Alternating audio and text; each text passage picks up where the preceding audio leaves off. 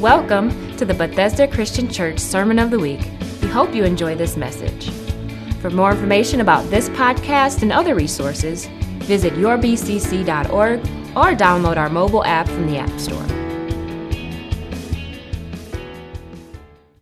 Good morning. My pleasure to be coming your way today, and I trust that all is well and you're enjoying the benefits of life. This is James Beall welcoming you to This Is the Day, a program of practical helps for abundant living originating in the Bethesda Christian Church. We're at the corner of Metropolitan Parkway and Schoenherr in the good city of Sterling Heights, Michigan. And it is my pleasure to say that the Lord God is good and his mercy endures forever, and also to say that this is the day the Lord has made and we will rejoice and we'll be glad in it. How many of you used to listen to him on the radio? See? Everywhere I go, people talk about hearing him on the radio. When you mention the church or you mention his name, they had listened to him. In fact, uh, it's amazing the lives that were touched by this one man. Which just goes to show that when you're doing the will of the Lord and you love what you're doing, you can bear a lot of fruit. Last week I showed you the Bible that Pastor M.D. Beall used, one of the Bibles she used from 1934 and how she wrote on it. We showed you the pictures of it all written up as she used it to preach from. Because we're all kind of products of our generation. And she came of course, began in the Depression and was molded in that time period where they didn't waste anything, they didn't do anything different. So she just wrote right on her Bible rather than using notebooks and papers, which they really didn't have. And so that custom kind of stayed with her. Today we have James Lee Beall's Bible, which is up here this time. And you'll notice a little bit difference in this Bible because as time goes on and technology improves and the generations improve. He was more a product of prosperity that came after the war and, and excitement of change and where the country was going. And so he didn't have to write everything down in the one Bible, he could use a notebook. But it was also the technology of a highlighter that he fell in love with. And when you look at his Bible, you don't see a lot of writing on it. But you see a lot of highlighting because he would just take his highlighter pen and then just highlight the parts that were important to him for whatever reason that he was going to do.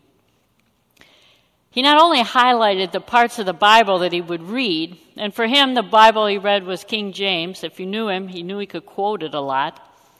But when he was ready to speak, he would write it out in notes. He would not write it on the Bible, but actually use notes. At the beginning, he would type them all out, and as he used them over, he would write little notes with his pen on them.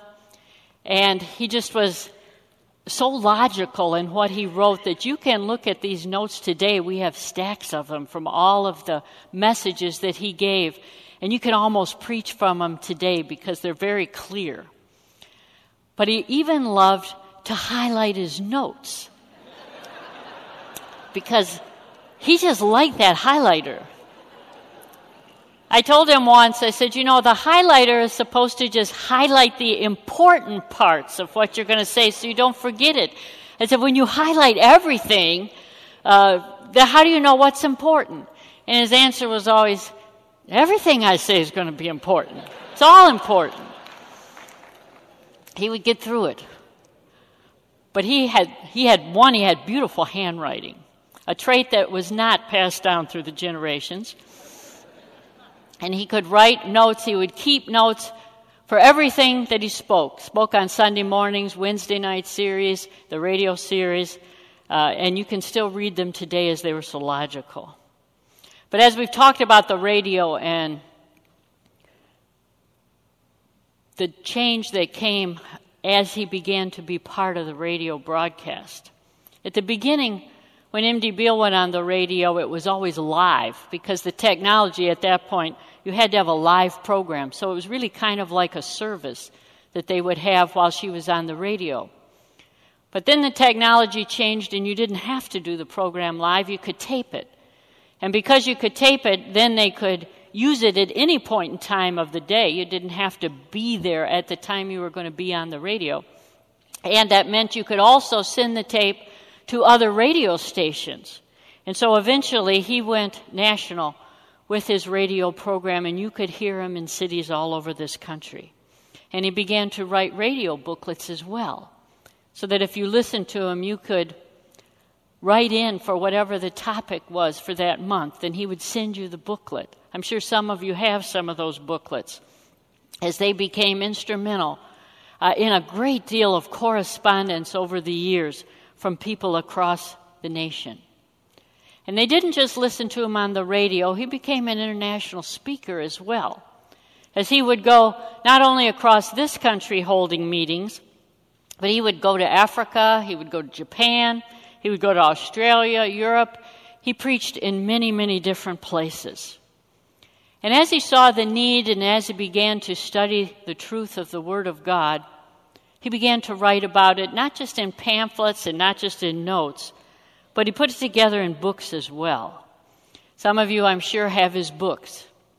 As he moved on to put a lot of those radio booklets together, but also to put messages together to teach the next generation the truths of the Word of God. We was laying the foundation for our Catechism 2 class. Catechism 3 was security, confidence, and peace that he offered. He talked about the Holy Spirit. He talked about fasting. He talked about many, many different topics and would put it in book form that he could take with him and he could impact people far beyond anything that he would do just in this church. He made an impression. And from his books, he became such a renowned speaker that people wanted to hear the truth that he would be teaching. And he became part of Bible schools and would actually teach pastors, upcoming uh, wannabe pastors, the truth of the Word of God. As he did workshops and teaching, both here in this Bible Institute, but uh, in others as well, because he understood the Word of God in a u- unique and different way and could tell it to different people. As they put the Spirit Life Bible together to sell, he was one of the co authors of that Bible and did one of the uh, chapters for some of the books in that Bible. And if you ever pick up the Spirit Life Bible, you'll see him in there and see the books that he wrote about, First, Second Timothy, and Titus. That's his commentary that's part of that Bible. Because as he learned truth, and as he began to teach the truth, he became not only a pastor here, but he became a pastor to pastors. There isn't anywhere I go, to any meetings that I have been in over the last decade, that once they find out where you're from and that you knew James Beall, that they don't have a story to tell about him. Because particularly a lot of group of pastors that are pastoring today were mentored by him when they were young. He was very involved uh, with people that came out of the Jesus movement back in the 70s and began to mentor them in how to structure a church and how to take the Word of God to their congregations and make an impact. And they still talk about the things that he said to them, the encouragement that he would give. He would write them notes, he always knew their name. And that was one of the big impressions all of them would always have is he always knew my name. And they would come here for a convention and say they weren't one of the speakers, they weren't well known, they weren't anybody important. But that didn't matter to James Beall. He would talk to them anyway. He would learn their name. Whether you were important or unimportant, you mattered to him. He was a people person. And if you ever knew him, uh, you just knew that. And so his impact, his legacy, really has continued because he still talked about much today. For the impact he made, the books that he's written, the pamphlets that he had, and still you can go places like Barry just shared, and people will say, Boy, I used to listen to him on the radio. When he was on the radio, everywhere we went, he'd be talking, and, and someone would invariably stop and say, I recognize your voice. I heard you on the radio. It used to drive me nuts as a kid. You know, that everybody would just stop and stop talking to you. Total strangers just start talking to you. I recognize your voice. And invariably, after they would say that, the next thing out of their mouth would be, You don't look like I thought you would look. and I always wanted to ask them, What do you think he looked like? You know, because obviously you knew what he looked like, but, you know, did you think he was short? You know, did you, what did you think? But they never thought his voice matched who he looked like, and I thought his voice matched him perfect, but, but then I always knew it. But people would stop him and he would always talk. Didn't matter who you were or what you were about, he would stop and talk to you if you wanted to talk to him. But for all the impact he made and all of the direction he went, you didn't have to know him much to know that his greatest love, where his heart truly was, was here in this church. He never wanted to be a pastor to the greater country though he would answer the call that God put on his heart. But he wanted to be a pastor to this flock. This was the place that had the people that he loved. This was the place where he could minister most effectively. These were the people that he got involved with the most because he understood that to be a pastor of a church was to be like a shepherd and to be a person that was involved with people and to help shape the course of their lives so that they could become all that God had wanted them to be. That was the mission that he was on. He would write a book about shepherding. That's one of the books that would make such an impact on people that would be ministers in other congregations because he saw a pastor as a shepherd. And that's sort of what we want to talk about this morning what it means to shepherd God's people, to understand what it is that we're called to do. That as we continue to teach the truth to every generation, we teach it in a way that shows the heart of Jesus Christ for his people and our heart for his people as well. If you have your Bibles, you can take them with me this morning and turn to John chapter 10, where John uses that metaphor of the great shepherd of a shepherd to explain our relationship with Jesus Christ. This is the metaphor Jesus himself used to talk about himself, that he would be the great shepherd, and to illustrate what good leadership is all about and what the heart of a shepherd is all about. If you go back to the Old Testament in Ezekiel, Ezekiel would bring a statement of woe against the shepherds of Israel for their failure to tend the flock well, for their failure to do what they were supposed to do. But Ezekiel looked forward to the day that we would have the illustration of what a true shepherd is all about and what the heart of a shepherd is all about. So, John 10 begins this way Jesus says, Very truly, I tell you, Pharisees, anyone who does not enter the sheep pen by the gate, but climbs in by some other way, is a thief and a robber. The one who enters by the gate is the shepherd of the sheep. The gatekeeper opens the gate for him, and the sheep listen to his voice. He calls his own sheep by name and leads them out. When he has brought all, out all of his own, he goes on ahead of them, and his sheep follow him because they know his voice. But they will never follow a stranger. In fact, they will run away from him because they do not recognize a stranger's voice. Jesus used this figure of speech but the Pharisees did not understand what he was telling them. He was giving them the illustration of a shepherd and saying that the sheep and the shepherd have a unique relationship. We don't know a lot about sheep today because most of us don't have any sheep and we really don't have an occasion to get too involved with sheep. And so we've just been to a petting zoo or we've seen pictures of sheep. Uh, but when you read about them, and particularly the customs uh, back in Jesus' day, you see that when a lot of shepherds would come to town for either religious festivals or whatever to sell the sheep or whatever the point was, they would all put the sheep together in one big pen. they didn't have a lot of individual places for each shepherd to have his own sheep, so they just put all the sheep together. And it didn't matter because the sheep could all stay in the pen together and uh, they could enjoy themselves while the shepherd was out doing whatever he's doing. But then when the shepherd came to get his sheep, to take them out of that pen, he would go to the gate. There was one person watching all the sheep. And he would be recognized as the shepherd because he came to the gate. And then when he wanted his sheep to come to him, all he had to do was begin to call them because the sheep would always recognize his voice. Sheep don't have to be branded like you brand cattle. Now, if you don't put a brand on cattle, after a while, you don't know whose cattle is whose. And so, uh, to, to make sure you know who they belong to, uh, you have to make sure that they're branded so nobody's confused. You don't have to brand sheep because the sheep know who they belong to.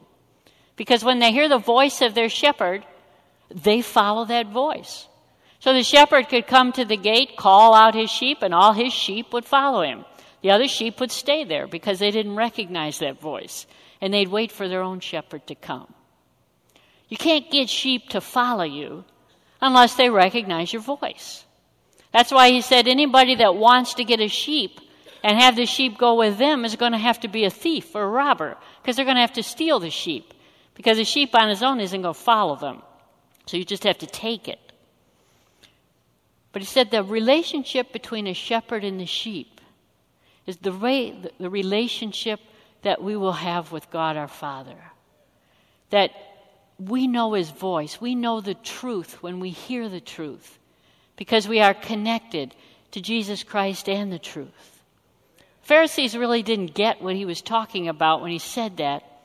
And so he began to explain it in a little bit more depth as he goes on, verse 7. It says, Therefore, Jesus said again, Very truly I tell you, I am the gate for the sheep. All who have come before me are thieves and robbers, but the sheep have not listened to them. I'm the gate. Whoever enters through me will be saved. They will come in and out and find pasture. The thief only comes to steal and kill and destroy. I have come that they might have life and have it to the full. I am the good shepherd. The good shepherd lays down his life for the sheep. The hired hand is not the shepherd and does not own the sheep. So when he sees the wolf coming, he abandons the sheep and runs away. Then the wolf attacks the flock and scatters it. The man runs away because he's a hired hand and cares nothing for the sheep. I am the good shepherd. I know my sheep, and my sheep know me. Just as the Father knows me, and I know the Father, and I lay down my life for the sheep. I have other sheep that are not of this sheep pen. I must bring them also. They too will listen to my voice, and there shall be one flock and one shepherd. The reason my Father loves me is that I lay down my life, only to take it up again. No one takes it from me, but I lay it down of my own accord. I have authority to lay it down and authority to take it up again. This command I received from my Father. When Jesus said that, if you keep reading that chapter, you find he got all the Pharisees upset and mad. They, they just couldn't believe that he would say what he said because they were beginning to understand that when he called himself the Good Shepherd, he was saying he was the fulfillment of, of, what had been prophesied in the Old Testament that he was the Messiah, he was God. And he proved it by the attitude he had for the sheep. Because what would it take to be a good shepherd? What was Jesus trying to tell them here as to what a person should look for and what he would be as an illustration of that shepherd. He said, Well, a good shepherd is willing to sacrifice, even willing to go so far as to lay down his life for the sheep. That's a sacrifice. And that was the sacrifice Jesus was willing to make. You know, sometimes when we think about shepherds, we kind of think, that's not really such a difficult job. You can get a picture in your mind about, you know, all the sheep grazing on the hill and the shepherds kind of sitting underneath a tree, just watching them eat their grass and, you know, just got a staff in his hand, and at the end of the day, they'll just all walk back to, to the sheep pen and he'll put him there. And, you know, it just it seems like kind of an idyllic life. But it's actually really hard to be a shepherd. Because a shepherd really has to be tough and has to be able to handle a lot of problems. Think of, of David, the great king from the Old Testament, even as a boy. He says he had to fight a lion he had to fight a bear. He had to, to make sure that nothing harmed the sheep. He, he had, even as a kid, had to get involved in the protection of his sheep and, and make sure that nothing would harm them. He was willing to risk his life, even back then, because it's not easy. Sometimes sheep wander off and they get lost in the craziest places. And You'd have to climb down cliffs and you'd have to go out on ledges to rescue them. And uh, it was never easy. You had to kind of take your own life in your hands. Sheep would get sick, sheep would do crazy things. You were always having to be invested in making sure they were all right and doing what they needed to do. But Jesus said you could tell the difference between a shepherd and a hired hand by that willingness to care for the sheep, to be willing to lay down your life. Because a hired hand won't do that. When he sees a wolf coming, he sees a lion coming, sees any kind ready to attack the sheep, he'll just say, Oh, go ahead and have him. Because he's going to run. He's not going to risk his life over some sheep. He doesn't see the sheep as being that important. But Jesus saw the sheep or people as so very important that he was willing to lay down his life for the sheep. He was willing to rescue them from the wolves that were at the door, which for Jesus was to rescue us from Satan. That Satan would attack us, Satan would bring us to death. And death was always a certainty for all of us. But eternal life was possible because Jesus was willing to go to a cross. The great example of love that he showed us, willing to lay down your life for people. People that didn't deserve it, people that didn't even understand. But they would come to know that through Jesus Christ they would have life and life more abundantly. But he just wasn't willing to lay down his life. The Good Shepherd, it says, also knew his sheep, and the sheep knew him. In other words, he had a relationship with his sheep. And when we know that Jesus Christ is our Savior, when he takes away our sin, he not only justifies us and gives us eternal life, but he reconciles us to God. He heals the breach that was there between us and God so that we can restore that fellowship that was so broken and we can have conversations with the Lord. Know that Jesus hears us. Know that He understands us because He knows us by name. He intervenes in our problems. He knows our frustrations. He knows everything that we're going through because He knows us. Think of Psalm 23 that we hear repeated so much The Lord is my shepherd. That's what it's talking about. Uh, he leads me in paths of righteousness for his name's sake. He leads me by the still waters. His rod and staff comfort me. The whole psalm is about the care of our shepherd and the relationship we have with him because he loves us. He watches over us and he cares for us. But Jesus doesn't know us, just know us. We can know him as well. He's given us his word so we can know how to live, so we can be blessed people so we can do according to his calling and make an impact in this world. Jesus came as the great shepherd who laid down his life for the sheep and brought us salvation and eternal life. And then he said, as he's the great shepherd, he wants us to follow his example in the way we interact with people as well. And so after his resurrection, just before his ascension, the book of John records a conversation that Jesus had with Peter, where he talks about sheep as well, and tells Peter that he wants him to go and be a shepherd, just as Jesus was a shepherd to Peter. Peter's to be a shepherd to other people as well. In John 21, verse 15, It reads this way It says, When they had finished eating, Jesus said to Simon Peter, Simon, son of John, do you love me more than these? Yes, Lord, he says, You know that I love you. Jesus said, Feed my lambs. Again, Jesus said, Simon, son of John, do you love me? He answered, Less, Lord, you know that I love you. Jesus said, Take care of my sheep. The third time he said to him, Simon, son of John, do you love me? Peter was hurt because Jesus asked him the third time, Do you love me? He said, Lord, you know all things. You know that I love you. Jesus said, Feed my sheep.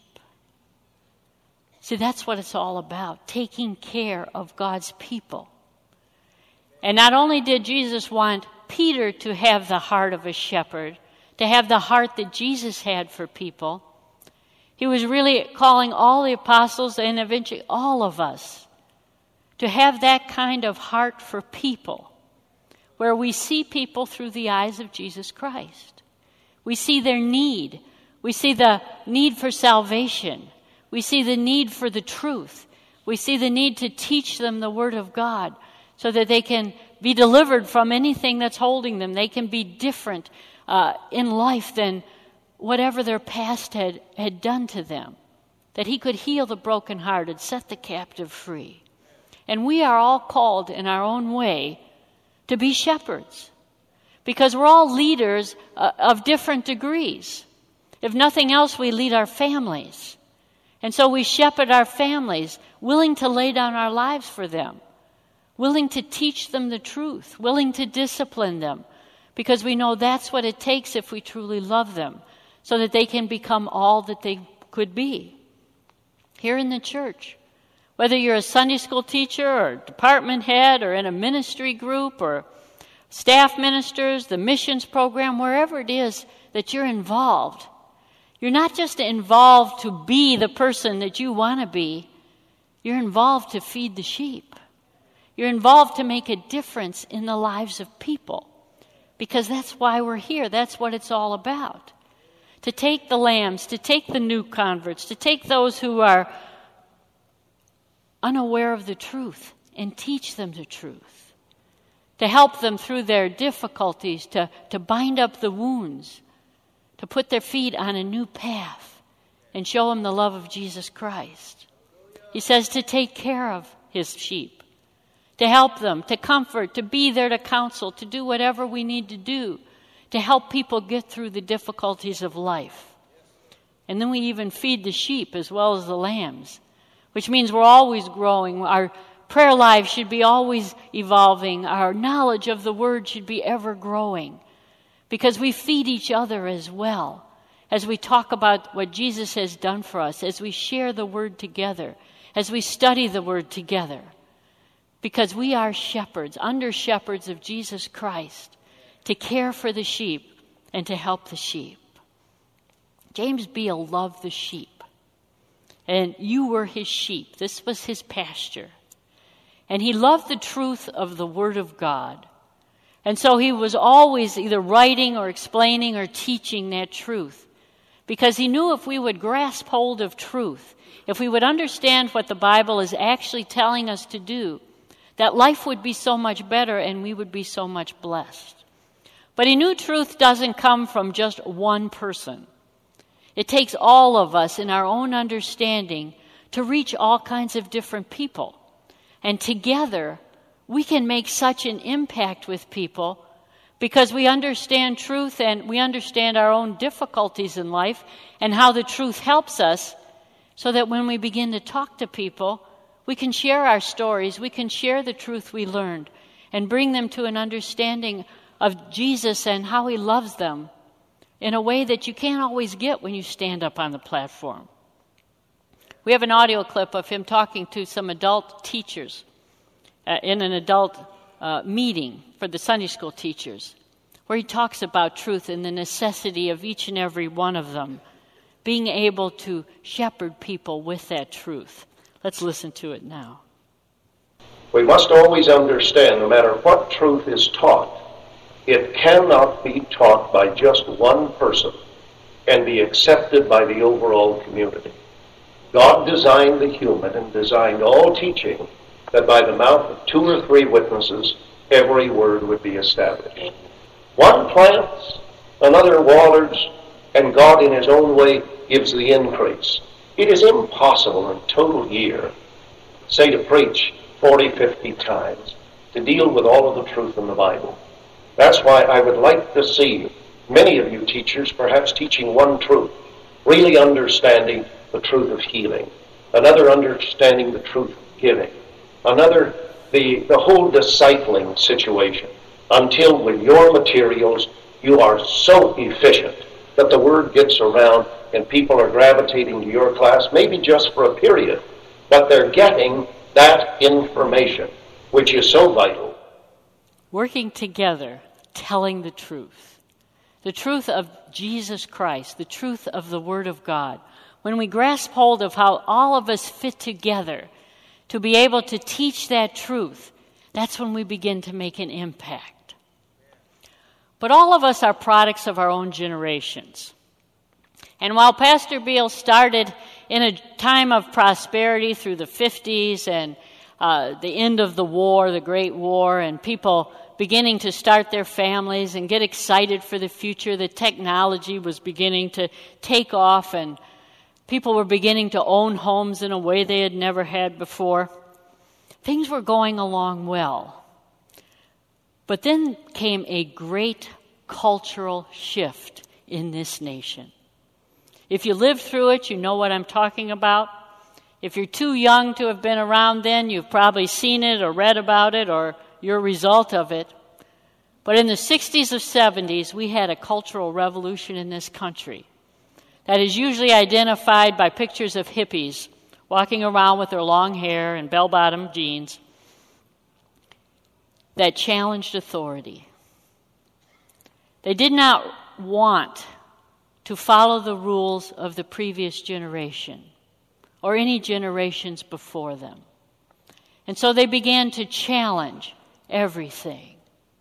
It became a time of great social unrest, a lot of things happening, a great challenge against the authority of the government, particularly involved in the war, the war in Vietnam. Today, on Memorial Day, when we remember our veterans, I don't care how many memorial days we have, we will never be able to erase what we did to the veterans of the Vietnam War at that time.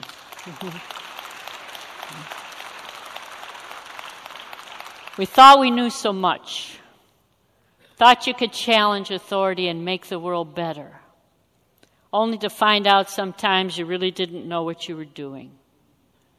But they challenged the social mores that we had as well. The theme became love. All you need is love. We didn't need a piece of paper to tell us we love each other. We don't need to get married in order to stay together. We will stay together because our love will be enough. So we didn't get married, but found out that you didn't stay together very long when you don't have a marriage license.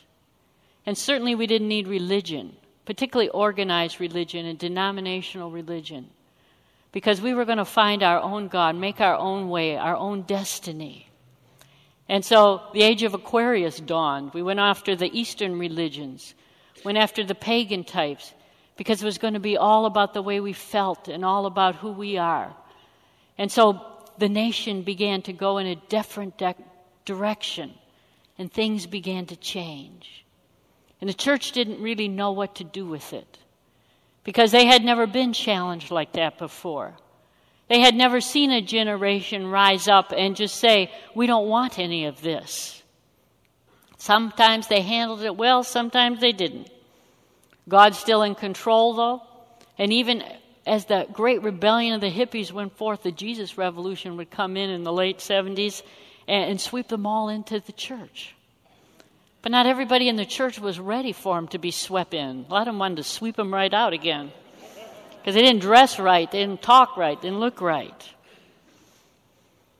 But that challenge to authority, that sense of independence that began to sweep the nation, unfortunately began to seep into the church as well.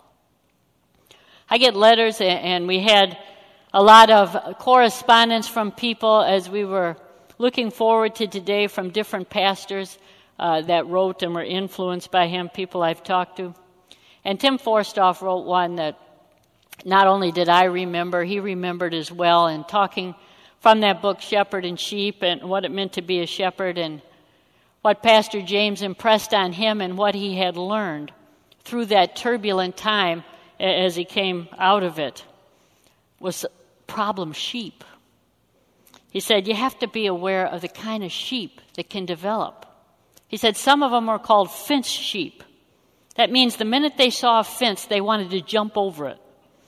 So they were always jumping into green, greener pastures. It was always going to be better somewhere else than wherever they were. They were not content to stay under authority. So they'd had a thousand instructors, but no shepherd. Because they wouldn't sit still long enough to learn anything. They always wanted to hear the latest and the greatest, see what was going on somewhere else, always jumping a fence. He said other people he called loner sheep which rebelled against authority in a different way. They just didn't want to be involved. Never enter into the life of the church. Come and sit on Sunday morning. They could be here for years. Nobody would know their name because they never really did anything. Never wanted to be a part of a ministry, never wanted to be involved with people, just wanted to come and soak up for themselves whatever was being said, but didn't see people as anything that they actually needed. And in the third group, he called the maverick sheep. These were the strong willed, independent ones who just refused to come under authority because they were going to do it their way. And they didn't care what the direction of the church was. They had their own little group and their own little uh, people that they could not just shepherd, but control, really, to listen to them instead of the one that was the true shepherd. But when you don't come under authority and when you get to be one of those kind of sheep, according to Jesus, you're no longer a shepherd. Now you're a thief, a robber, or a wolf. Because now you've come to hurt the sheep. You're not there to care for the sheep. And the difficulty of his ministry in the last years of his life was to watch the thieves and the robbers and the wolves steal his sheep. People that he had cared for, people that he had spent so much time with, people that he had gone to visit in their darkest hour, to pray with, to help, to counsel, people he had given his life for, suddenly were being snatched away by maverick sheep and finch sheep and loner sheep who didn't want to come under authority themselves and didn't want the sheep to come under authority as well. He watched as in a moment of time, people who had taught Sunday school classes for years and years, even decades, walk in one Sunday and just say, I'm out of here, and just leave. No word, no warning, no help for the sheep, but just disappear. They cared nothing for the sheep they left behind, the broken-hearted, the confused, the upset. They caused the upset but didn't seem to care about the aftermath. And then they kept with the gossip and the lies and the continual trying to get the sheep to leave because it became about them instead of Jesus Christ.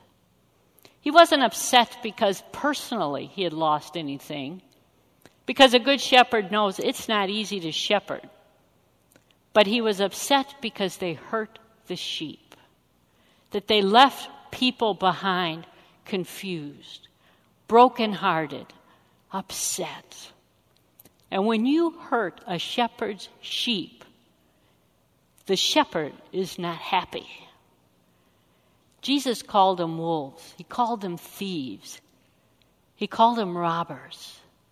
Because he knew that as Jesus Christ was the shepherd of the sheep, that Satan would always try to divide. He would always try to ruin what Jesus was doing. And that upsets Jesus, and it should upset all of us who are involved with people and want them to know Jesus Christ as their Savior. But James Beall understood, as all good shepherds understand, we do identify with Jesus Christ. And Jesus, as the great shepherd, was betrayed as well. He suffered as well. His sheep were scattered. And he, when he called them back, it took laying down his life in order for us to have abundant life. Because the only way he could conquer Satan was to conquer death. And he did that because he loved us. He laid down his life for us. Last week we talked about mustard seed faith. That no matter how small the seed is, it's not the size of the seed that matters, it's the growth and the explosion of faith and the importance of faith in what we need. And we have that seed, that seed of faith that we plant. Because we're coming into a new season, we're coming into a season of spring. And we know that we have to plant that seed of faith. And it takes work in order to have anything grow. You have to pull up the weeds. You have to till the soil. You have to get involved in making sure everything is the way it should be. Because spring is a lot of work if you're actually going to have anything by the next season. But no matter how good the seed is, no matter how much work you put into it to plant it in the right soil, no matter how much investment you make, in the land or anything else that you do, all the work you put in, you can't make it grow unless it rains. When you're in a drought, nothing grows. But the problem with rain is we don't control the rain. And that's the problem with rain is we don't control it. Don't you just love to control things? You like to know what the seed is. I can plant that seed if I know what it is. I can have faith for the impossible. I can work. I can get out there. I know what to do. I know what ministry to be involved in. I can do all the work. But that rain part, how do you make it rain? If you were here last week, I hope you began to see that the rain is coming. That when Jesus, in his time, brings the rain, it begins to fall and things begin to grow. Spring is always the time of the most rain. Because if the rain doesn't come, nothing's going to really grow later. And what is that rain? It is the rain of the Holy Spirit. The Holy Spirit coming into our lives, guiding and directing us being filled to overflowing with the Holy Spirit of God so that we can be the shepherds that He's called us to be. When I was reading, not only for last week and the week before, what was written by our various pastors, there's an old latter rain evangel that M.D. Beall wrote, I think, in, in the middle 50s. And she has a whole article there lamenting that nobody cares about the baptism of the Holy Spirit anymore. Now, this is just in the middle of this great revival, and I'm reading this going, what is she talking about? Nobody cares about the baptism of the Holy Spirit. She should be around right now. She wants to see people that don't care about the baptism of the Holy Spirit. But for her, people were getting away from that because we need to be filled with the Holy Spirit. And these are the times of rain for the Holy Spirit to fill us. And so, as last week we came to ask God to show us the impossible and help us, I think we would be remiss if in the times of rain we didn't absorb all the rain we could get. And so I want to invite you this morning to come and be filled with the Holy Spirit. If you have never received the baptism of the Holy Spirit, come this morning and begin to worship and ask the Lord to fill you to overflowing so you can speak in languages that you've never been given before. Pastor Visker talked yesterday at the prayer meeting about someone that came into his office this week and was filled with the Holy Spirit because they desired it. If you desire it, the rain is here. If you, if you do pray that way, come on down and be an encouragement to others and say, Lord, I want the heart of a shepherd. I want to be involved with your people. And I know to do that, I need your Holy Spirit to give me that love, to give me that understanding, to give me all that we need. So won't you stand? And let's come this morning. And let's just have the rain of the Holy Spirit once again fall on us as we worship, as we pray together, as we call upon His name and say, Lord, fill me with your Holy Spirit. It is so good to be in the presence of the Lord, to be here in times of rain, to be refreshed, to know that His Spirit leads us, because it is the Spirit of truth. When we talk about sheep and shepherds, you need a good shepherd, but you also need good sheep. I was reading about Bedouin sheep this week. Overseas, where the Bedouins keep, keep the herds together. The good shepherd looks for his best and most loyal sheep. The one who listens to his voice every time he calls the one who has no problems doing what he's supposed to do. And he ties a bell around the neck of that sheep. And when he calls the sheep out of the sheep pen to, to make their way to a new pasture, the shepherd stands at the door and lets all the sheep go out. And he's kind of at the back of the flock, pushing them forward. And he lets that sheep that has the bell go first because he knows that sheep won't lead the other sheep astray. That sheep will listen to the voice of the shepherd. And so when the shepherd says, turn right, he turns right. When he says, turn left, he turns left. He will go where the shepherd directs him. We need to be a congregation of those kind of sheep that listen to the voice of our shepherd, who listens to the voice of the great shepherd and takes us to the pastures where we need to be. Because the pastures are very different. You used to be able to just take the sheep to the pasture and they would feed themselves because once you got to good grass, they would just start eating. That works for sheep that are regular sheep, but that doesn't work for handicapped sheep.